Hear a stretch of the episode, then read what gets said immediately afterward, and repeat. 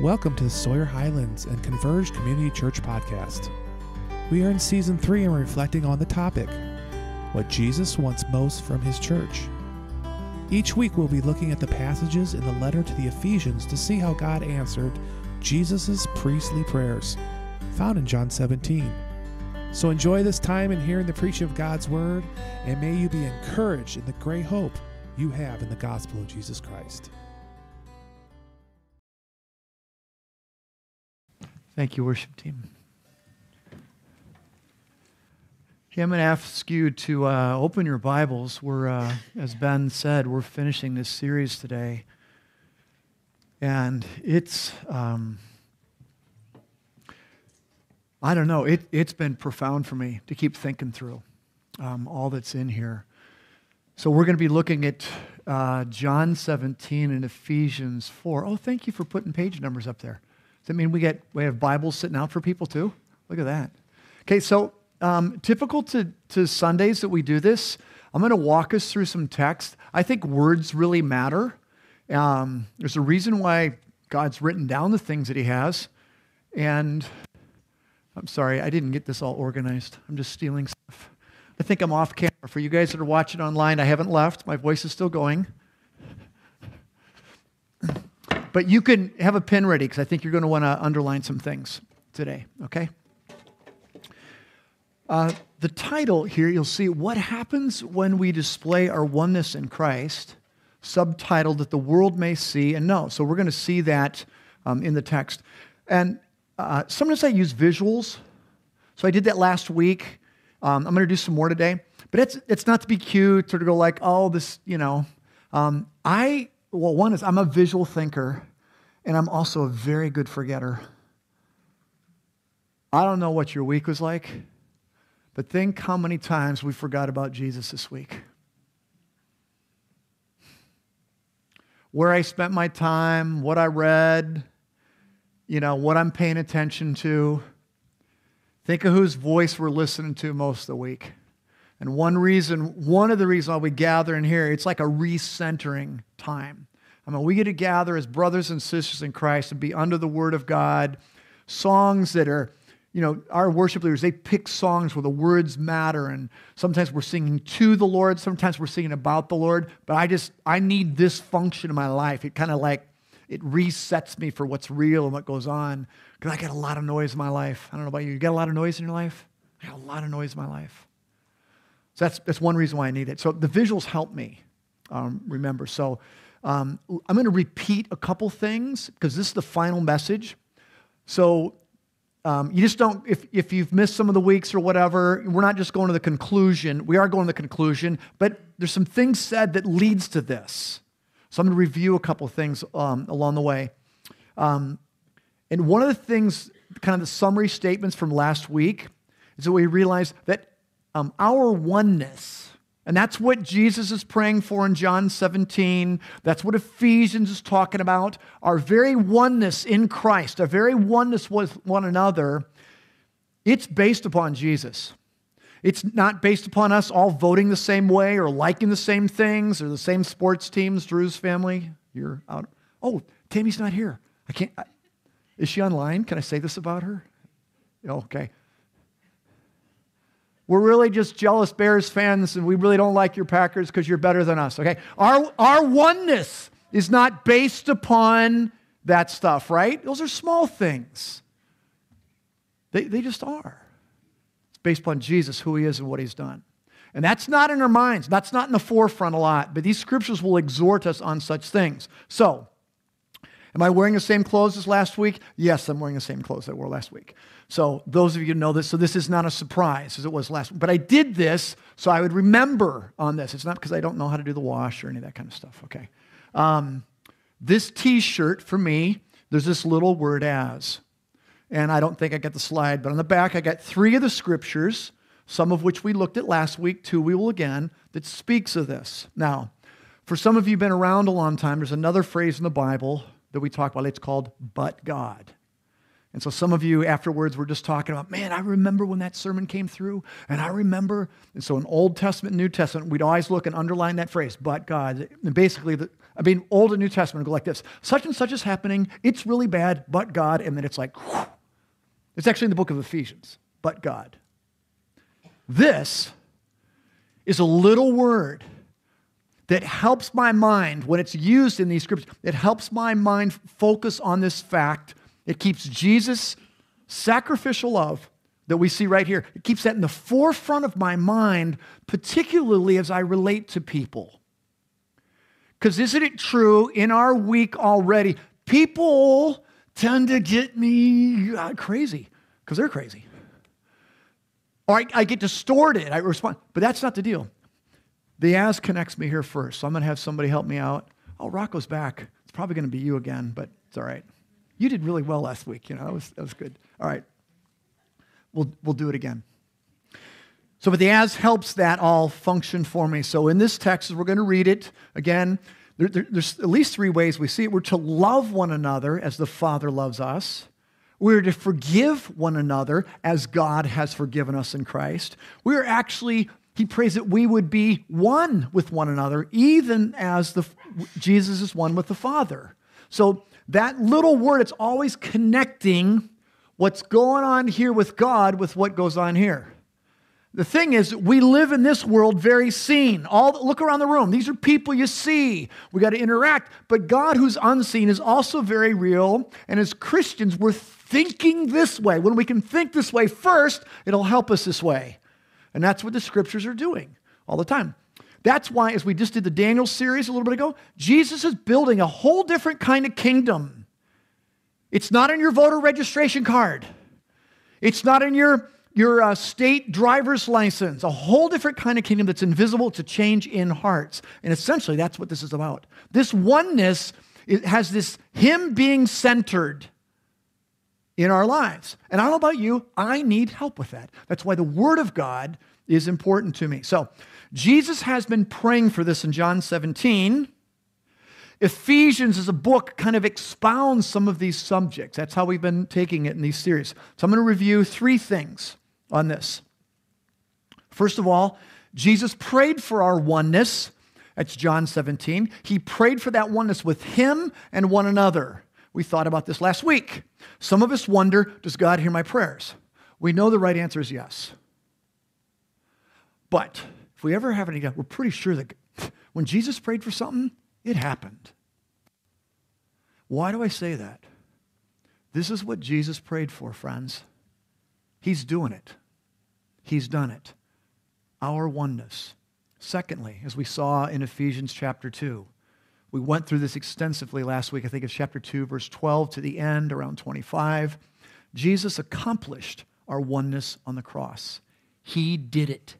We thought about Jew and Gentile, who for centuries were enemies, could not speak to one another. One was considered unclean. And when the gospel comes into their lives, they become Christians. They surrender to Jesus. These two are made one. These two are in one body. He broke down the wall of hostility He's reconciled both to God, giving access. It's an astounding thing, way deeper than conflicts over how we do justice or political parties or mass or way deeper conflicts they had. They're one. Jesus accomplished our oneness on the cross. The third one, and we'll see in the text again today a little bit, is that our oneness is a Trinity like wonder. So we considered this at length last week. It's like how, how is like Jesus in the Father, the Father's in Jesus, and we're in Christ? How's that go? We're in Christ. And the language throughout the book of Ephesians speaks of this in Christ. So part of that is our identity, but it's actually true. So later on, when we get to like the Spirit empowering all that, there's a fact that when you have submitted yourself to Jesus, I mean, becoming a Christian, use that terminology, it's this simply, it's by faith. I believe this and I surrender my life to you. I'm done living for myself. So there's a, a, repentant aspect, a turning completely to Him, and that's where it says, He makes us His. We belong to Him. There's a then being in Christ. How to explain that or understand that, I don't know. So there's a part we're supposed to just wonder at it. Just as the Trinity can't be explained so much, Father, Son, and Spirit are one We're one with Christ. I mean, just that nugget you can take and chew on for the whole month. I, I, but that's what we, that's a review from last week. So today is basically, so how do we respond to all that?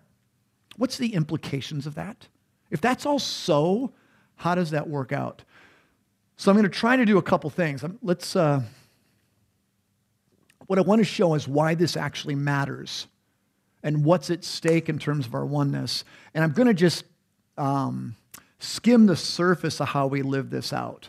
Because basically, I want to set the stage for you to do more study, but I want to un- unpack some places. So let's, let's be certain of this. What's at stake in this? What's at stake? Why does this matter? Let's be really clear. This is not so that we would feel better. Uh, it's not so that we are healthy, wealthy, and wise. Uh, it's not so that we might avoid conflict in our life. It's not so we have a happy life. That's, that's not what is driving all this. In fact, it's actually not about us primarily, it's about Jesus. It really is. And that's why the title What Happens When We Display Our Oneness in Christ? That the world may see and know.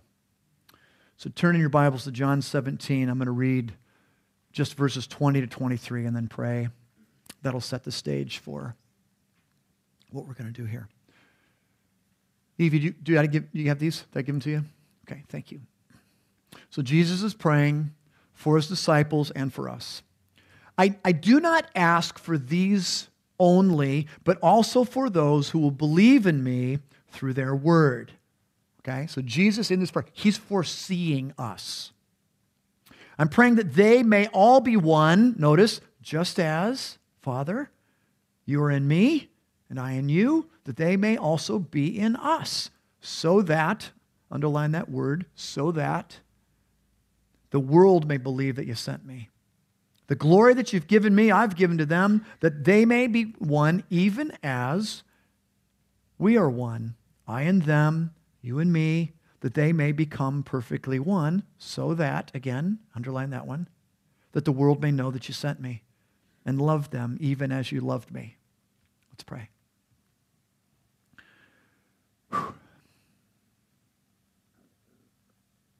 Father, I know that um, I've had a really fatiguing week, so I would expect all my friends here the same.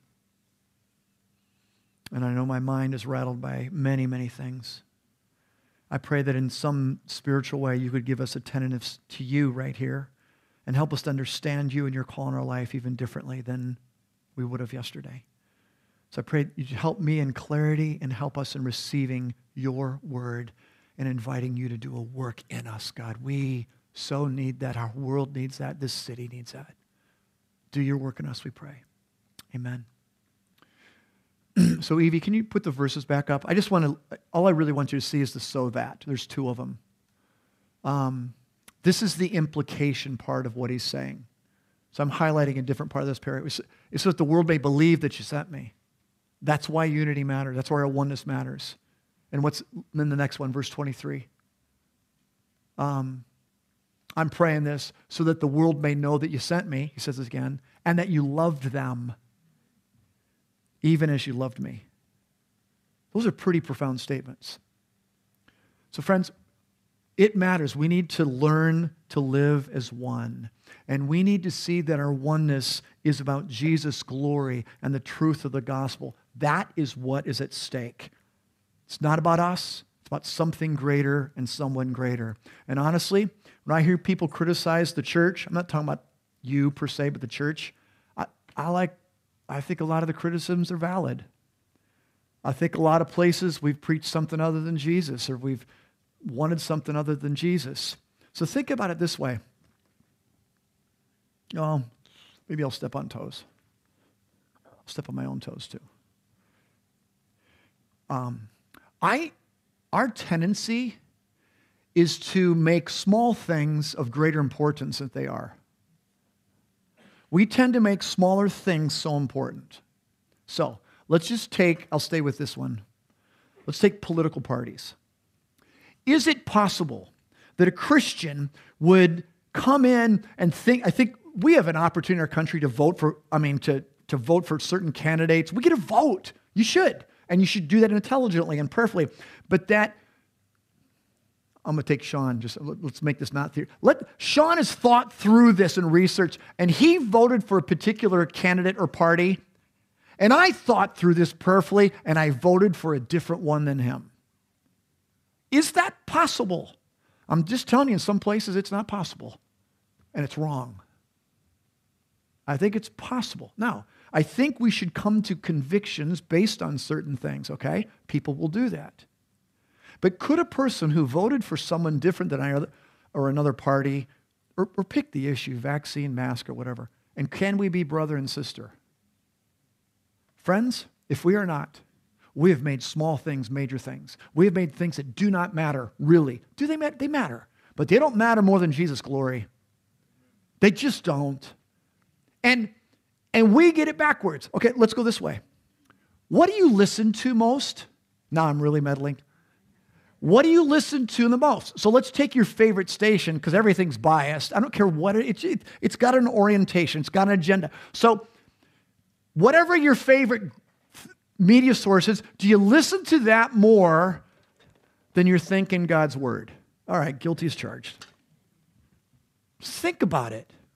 What's, what's coming into us and what matters? I just think, all, my simple statement was, and I illustrated in a couple ways, and I put myself in the same group, we tend to make small things big things. And Jesus gets diminished in the process. And friends, I think we just need to repent of that. Say, God, forgive me. Hear me. I'm not saying we shouldn't research those things or we shouldn't vote. I'm not saying that. I'm not saying that we shouldn't even talk about those things one to another. I am so helped by a particular friend I have. I don't know that we vote for the same person. We probably haven't. Um, but this particular friend um, runs ER. He does a shift on ER. He's helped me think about things where you gotta this week we're talking back and forth. These, I don't know, this just, I don't even know how to express what I go through, where all these beds are full. And I got this many people in the waiting room, and it's absolutely full. And I have this many people outside that can't get into the waiting room. And I have to move this deceased patient. I have to decide which people move in there. Do you, do you think that? Uh, oh, and then he says, and my friends talk about this thing not mattering and that thing not mattering, and I don't even know how to interact with it. Do you think that's changed my language when I think about masks or vaccines or all that stuff? Why? Because this dear brother who's living in different shoes than I live in, I'm really helped by talking with him. And we share in fellowship together. I'm actually not certain we voted for the same person.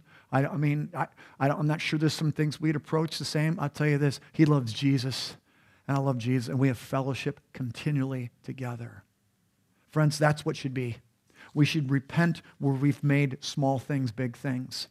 We should.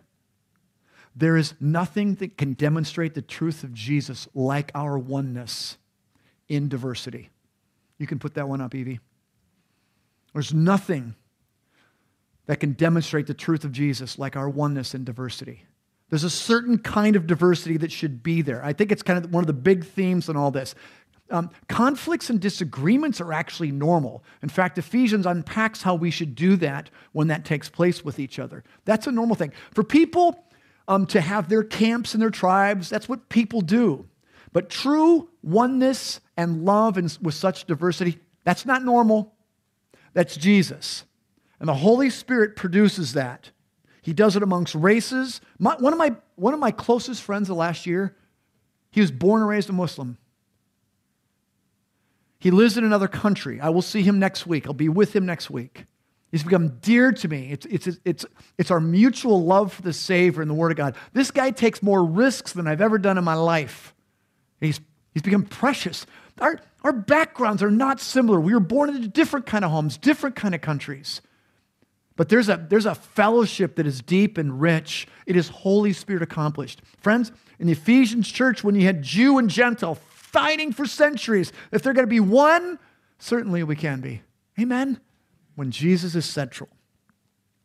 So all I wanted to come across here is what's at stake? What's at stake? So that the world may believe that you sent me, Jesus says. So the world may know that you sent me and I love them, the church, as much as you love me. That's what's at stake. Jesus' glory. We forget that. I forget that. We can't. This is our greatest opportunity, probably in, in most of our lifetimes, to live out the truth of the gospel. Jesus' glory is at stake. And it's, it's a love, it's genuine. It's, it's not, not talking to someone, it's not avoiding, but it's a love. He matters most. He does. All right. So, how does this work out in life? That's chapters four through six in Ephesians. I'm going to do a little flyover about this book um, to try to do this. I, can you see this chair in the back? Dave, can you see this? too low? See it? Is that better or worse? That's better? Okay. I'll do that. I'm gonna, I don't know who is standing over here, but I'm going to mess you up. Just move that back. Okay, there's a chair. What I want to illustrate here is really a basic flow of the book Ephesians. Has anybody heard this term, sit, walk, stand, with this book? Raise your hand if you have. Okay, good. That's what I want to illustrate here. And it's really how this book works. And it's it, it just it's helpful to me. It's really simple. This is, can you see this? Is a pair of binoculars. They'll stay. These are a pair of shoes. Okay. So, oh, you're not. Who decorated today? Oh my God. Carol, I'm sorry. I'm going to apologize in advance. This was you. Oh, it's on a roller. It's perfect. All right. That's better. Sit. This is chapters 1 through 3 in Ephesians. Walking. This is chapters 4 through 6. Stand. This is the last half of 6, basically about 10 to the end. What does that mean? This is really going to show us how to practice the gospel, how this aspect of um, our oneness and how that works out in our life. So, um, if you have your Bibles, I want you to look at a couple of verses I think the first one is chapter 1, verse 18. Do we have it, Evie? Okay. So this is Paul's prayer. And it actually will say seated. So I want you to see is where Christ is seated and where we are seated. And we're going to talk about what it means to sit. But this is really, he said, here's all that Jesus has accomplished. And so in the prayer, he's saying, I'm, I'm praying that you will know the glorious inheritance in the saints, the riches of his kindness, the immeasurable greatness of his power towards us who believe. His power towards us, the church, those who believe. And he says this power is the very same power that was demonstrated in Jesus, keep going, working of his great might, that he worked in Christ when he raised him from the dead. And then what did he do? He seated him at the right hand of the Father in the heavenly places. This is the place of all dominion, all authority, all rule over all beings that are seated on this is where Jesus is seated. And he says, I'm praying that you'd understand all this, the immeasurable greatness of God's kindness towards you who believe, and his power towards you who believe. That was seen. The way God raised Christ from the dead, put him here. Now, here's what's crazier. Chapter 2, verse 6. Do I get start with verse 4? Okay. What he's describing is you were dead in your sins, but God, who's rich in mercy, he's talking to the church. He made you alive. You're dead had nothing, but he made you alive together with Christ. By grace you've been saved. And he raised who? He raised who? Us up with him. He raised us up with Christ and seated us with him in the heavenly places in Christ Jesus. So in the coming ages, he might show his immeasurable kindness we're seated with him. He's, now I kind of get this part. He raised him from the dead. He's, he has all authority. What's it mean we're seated with him? How? I, so we did this in the book of Ephesians. He's talking about what it means to be in Christ. He's talking about all that Christ has accomplished for us. We've already are one. So we did, last week we did the verses that followed this, how we're reconciled by the cross. But what do you have to do to sit here? Remember it, friends. Remember it. Sit here, rest in it. It's what he's already accomplished. Amen? It's what he's done. Sit here. Why does this matter? When we're not sitting there, we forget the implications of the gospel. I get all bent out of shape about things I shouldn't get bent out of shape. That's who he is. That's what he's done. Okay? That's chapters one to three. Chapter three ends with that great prayer. Okay, the, the prayer is now to him is able to do immeasurably more than all we can ask or think according to his power that's at work within the church. Okay, what he's praying for there is our oneness. He can do immeasurably more. And so that prayer launches in to chapter four, which begins with, do we have that one? So about our walk, I therefore, prisoner, Lord, urge you to walk in a manner worthy of your calling to which you've been called. Now watch. Here's what's true.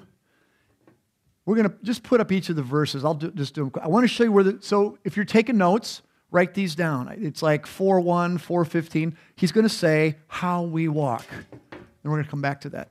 Um, what's the next one? 417.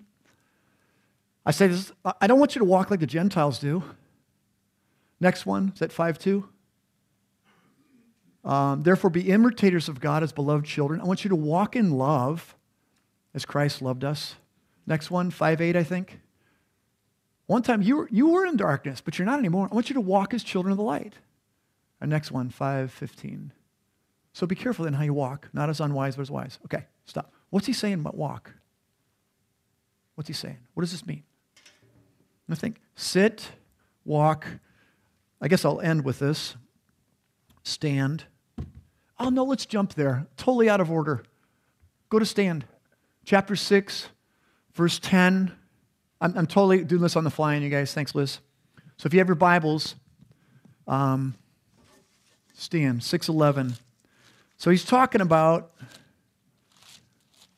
putting on the full armor of God. You won't remember this. This is a couple years ago. When he says put on the full armor of God, what's he mean? Finally, be strong in the Lord and the strength of his might. Verse 11, go ahead and verse 11. Put on the whole armor of God that you may be able to stand against the schemes of the devil. What's he mean when he says put on the armor of God? That's a really good marketing scheme for the Christian bookstore to get little soldier stuff for my, my boy Caleb when he was little, right? Now, what's he mean? When he says to put on these things, he's basically it's a metaphor for practice the gospel in your relationships. Practice it. And he says that you might to stand against the schemes of the, of the devil. Verse 12 says, you know, I mean, our enemy's not flesh and blood, but uh, go to the next verse, 13. What I want you to do, put on the whole armor of God, um, you may be able to stand, withstand in the evil day, having done all to stand firm, stand put in here. So what's he saying? Standing, all this, how he ends the book, he starts with what Jesus accomplished, walk out the gospel in your life, stand here, the stand, it's like a sentry looking, you're alert. See, we have an enemy. Surprise? Anybody surprised? No, we got an enemy. Don't be surprised. Look for him. Look for when this happens. Don't be asleep. So someone writes something against you, someone, someone criticizes your character. So, so they did to Jesus, they should to you too. Don't get bent out of shape. The evil one will just try, he's going to always try to get you off on something. Stand ready, be immovable. Okay, now let me go to walk, but follow this. These two over here require probably less energy. Is that true? Than walking? Standing, I got to rest in Him. So it's not exactly passive, but it's, it's less energy. But I, got, I need to do it. It paints a foundation. This one, too, man, just be ready. See. Don't be surprised. I don't have to be scared. Jesus accomplished it. But walking, what does walking require? That's energy. Yeah, thinking right. Thank you, Sue. I got to think right so I know which way to go. There's direction involved. This has got a lot more everyday, in the moment kind of stuff in it movement, direction, energy. It's active. So, all that is is a metaphor how we live every part every day. Okay, here's what I'm doing I'm just trying to set a framework for you how to think through the book of Ephesians. And let me do this let me just recommend for your own devotional reading this week, read chapter 4, 5, and 6 again. Because he, he gets really detailed about this. He's going to show why it matters. So I'm going to give you one example is Chapter 4, he's saying, in terms of your walk, it's how you participate in the body of Christ. He says in verse 7, God gave gifts to all of them, every one. And it's, it's as each part does its work, 416. That's how the body is built up together in love. How that happens. Uh, later on, he says, um, he talks about our speech. Our speech matters. We can, we can say things that really hurt people, or we can give grace to people. That's how we walk out the gospel. Um, he'll talk about our hearts and our attitudes. Hey, be careful of bitterness and anger and rage. You get, it doesn't mean you don't get angry. But if you got, I mean, you think back over last week, if, if you got angry and it was like, yeah, it was off, it was too much. But I'm justifying it. So there's, there's some ways we need to be careful of that. And he talks about how we can, see, what's the word? Oh, grieve the Holy Spirit. So all that power that's towards us, we can actually unplug it. See, this part here, this active part, this matters what we do, even in small things. Why is it that we hurt the people we love? What's coming out of that? So let me just say this. You won't walk this out perfectly. Don't be scared about that. But see, the gospel should help us to come back. And when we have done it wrongly, just go back and ask forgiveness. And you can do that with a person. Cindy and I practice this pretty often. It's a good thing to apologize and really ask forgiveness. The gospel should have us grant that pretty easily. We should do it with friends. I'm not letting Mike tell stories of all the ways I've messed up and hurt him. We, we should. You can tell the stories. It's how we walk this out. All right. So I'm going to jump into 432 to 52. What I want to do right now is show, I think is a key place where this as comes up. Again, this shirt, it helps me think through relationships. And as you see up there, yeah, we've got three places where this word comes up. All right. Um, Thatcher. Last week, I, I thought about this a bunch. So last week, when we finished the service, you were telling me about verses you memorized, which I thought was super cool. And it wasn't just ones you'd memorized, it's why you memorized them and why they're good. I thought, I, it's, it super encouraged me. So you don't have to do this one, but this one up here is a really good one to memorize. So I just say for all of us to, to have in our minds in terms of as. Let me read it. It's right after he's guarded us about um, uh, quenching the Holy Spirit or grieving the Holy Spirit. He says, So be kind to one another, tenderhearted, forgiving one another as God in Christ forgave you. Therefore, be imitators of God as beloved children, and walk in love as Christ loved us and gave himself up for us, a fragrant offering and sacrifice to God. So here's what I want to do for just a couple minutes. I want to think about the word as in this way. Our very oneness, it's based upon Jesus, who he is and what he's accomplished. And that little word will help me keep Christ's sacrificial love in the forefront of our minds through our relationships. So I'm going to do these one, two, three. They're right up there from this thing. The first one is forgive one another. He could have left it there. He says, forgive one another as God in Christ forgave us. Okay? Friends, forgiveness is not a human idea. We want justice, right? Forgiveness is not human. When, when you think of the world religions, they're not the same. Jesus, the very Son of God, on the cross, after all the ways he's been treated he says what? Father, forgive them, for they know not what they do. What do you mean? They did too know what they're doing. Not ultimately in terms of this being the Son of God, but that's how he prays. Forgive one another as you've been forgiven in Christ. So, Rocco, come on up if you will again. Okay, we did this last week. Thank you. I'm going to have you stand closer to the cross, first of all. Okay? And I like big guys doing this. So, if we had a conflict together, if that happened, and all I see is him, I'm just ticked at him. Now, he's bigger at me, so I'm not going to pick a fight with him. Okay? But I'm just, in my heart, I'm just, I'm just angry. Where's Jesus in this? Where's Jesus' words? Where's Jesus' teaching? If all I see is Rocco, I can't see the cross behind. Okay? The as makes me think about this. So now go stand behind the cross. If you can do that, it's pretty tricky. Okay? Now, follow this. Same conflict has occurred. But if I'm aware that I've been forgiven, forgiven in Jesus, do you see how obscured he is? The, the, the conflict's still there. But if I see it through that, may that change my heart in a way that I'll forgive him. It's for, thank you. That's, that's good. I just, it, it helps illustrate a little bit the sequence of things. If all I'm thinking is Rocco, that's all I'll see. And I'm just plain mad. I will never forgive someone because they deserve it or because they've asked for enough forgiveness or I just won't. Because I always think I'm right. Isn't that true? Ooh, I babysat my grandkids yesterday. Seven and a half hours. That was fun. They are so different. I got one that is always right.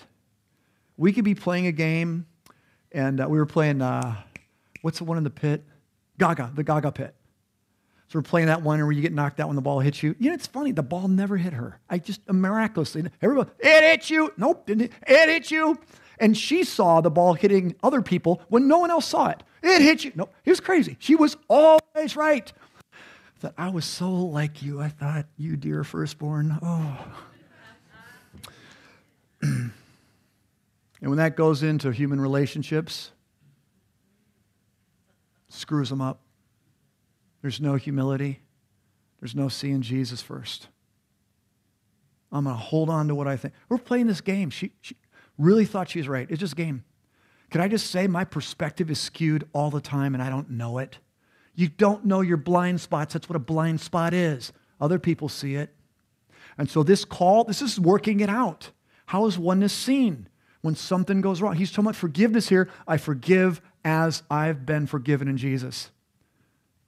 It's got to go to the cross first. I hope you see that. I need it. Just because I can preach it doesn't mean I'm practicing every day. But when I've screwed it up, I've come back and just and repented, really. So Lord, help me. And I've gone back humbly to a person. Okay, that's the first one. This is, this is how oneness gets worked out in the real nitty gritty of life. Second one here is um, imitate God as much as God's much loved children. So he says it, uh, yeah, therefore be imitators of God as beloved children. So basically, imitate God as a much loved child. Now follow me. Hey, any of you ever seen a baby that gets smiled at like all the time? Firstborns get this, you know, because like they're the only person giving attention, you know. That's why they think the world revolves around them because they had two parents, and every time the parents look, they smile. It's the first one, and so the child smiles back. You know, they're like filled up. They're like ready to go. That, but a child, a baby, you can see it. Um, let me say this generally. Uh, I have a person dear in my life that's got some foster kids. I got a baby, and um, the baby in her household that gets smiled and loved every day, all the time, is very different than older siblings that didn't get that. Okay? It just, it's a demeanor. This kid lights up. Same biological parents, total different shaping experience. It's as much loved children. Here's the deal you're loved by God. And if there's anything I want to grow in is understanding how much I'm loved by God. I'd again recommend the book Gentle and Lowly. We've, I think we've given it out. Um, to actually grasp what the scripture says about how great this is. But when you're loved by God, the kid who's, who knows they're loved, they want to they want to imitate their parents. They want to act, you know, they just it just it goes it goes with that. And that's what that is. As much loved children, imitate God. This is not a hard command. It's being filled up with God's love and then living that way. loving others. It's as, it's through the cross again. The final one is walk in love as Christ loved us and gave himself up for us. Okay? That required a decision on his part. He's going to submit to God to do that. That is an action. We're, and, and we're the recipients of this, which is sacrificial love. That's how we're live. So to, to love like that, it's going to hurt sometimes.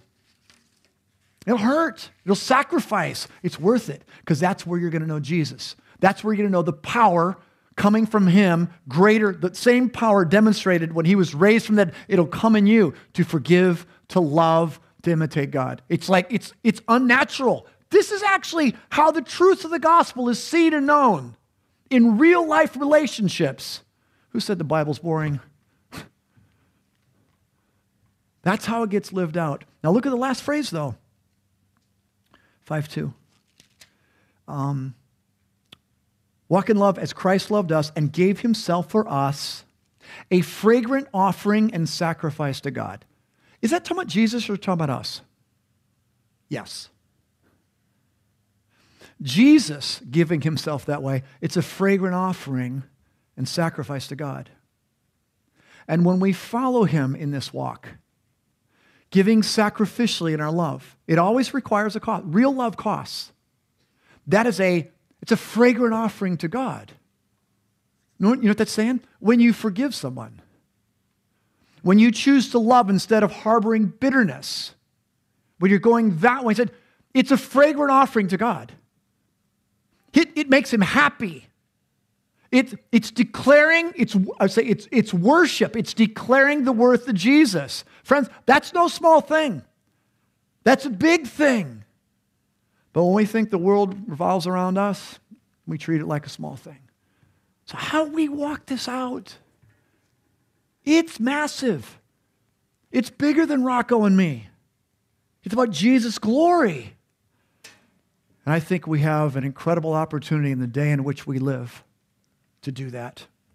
Because you see, we do have a real enemy. He's not flesh and blood. He wants us to forget it. He wants bitterness and anger to be harbored in our heart, and we can grieve the Holy Spirit that way. Let's just be alert for him. he's not like that creative in what he does. But we got to start sitting right here and knowing what Jesus has done because this fuels everything. It's a foundation. And if I don't truly get this, I'm going to simply hear the rest of this as just a command. I got to sit right here and rest in that and know that. And maybe that's the scriptures that I think about. And then I can walk this out. Because that's the power towards us who believe. And it demonstrates the glory of Jesus. Amen? Let's pray.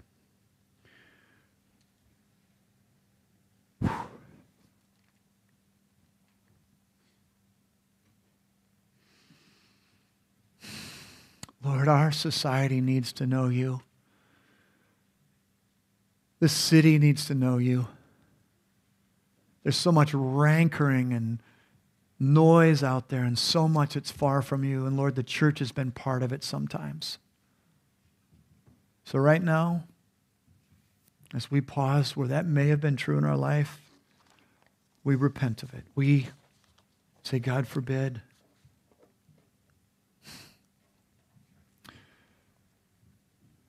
Lord, I pray that you would make your things, your desires, your glory more pronounced in our lives.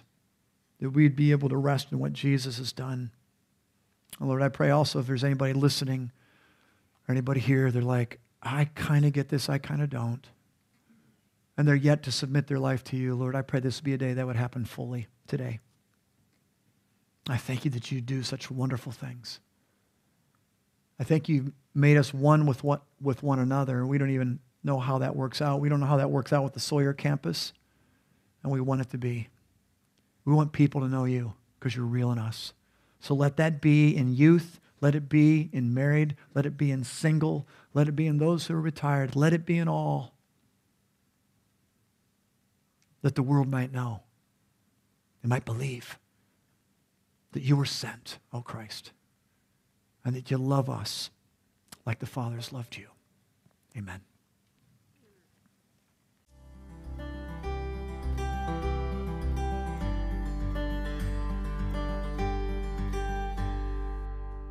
Thank you for listening, and we hope you enjoyed the message. More information about Sawyer Highlands and Converge Community Church and the service times for both campuses, please visit our website at www.sawyerhighlands.org.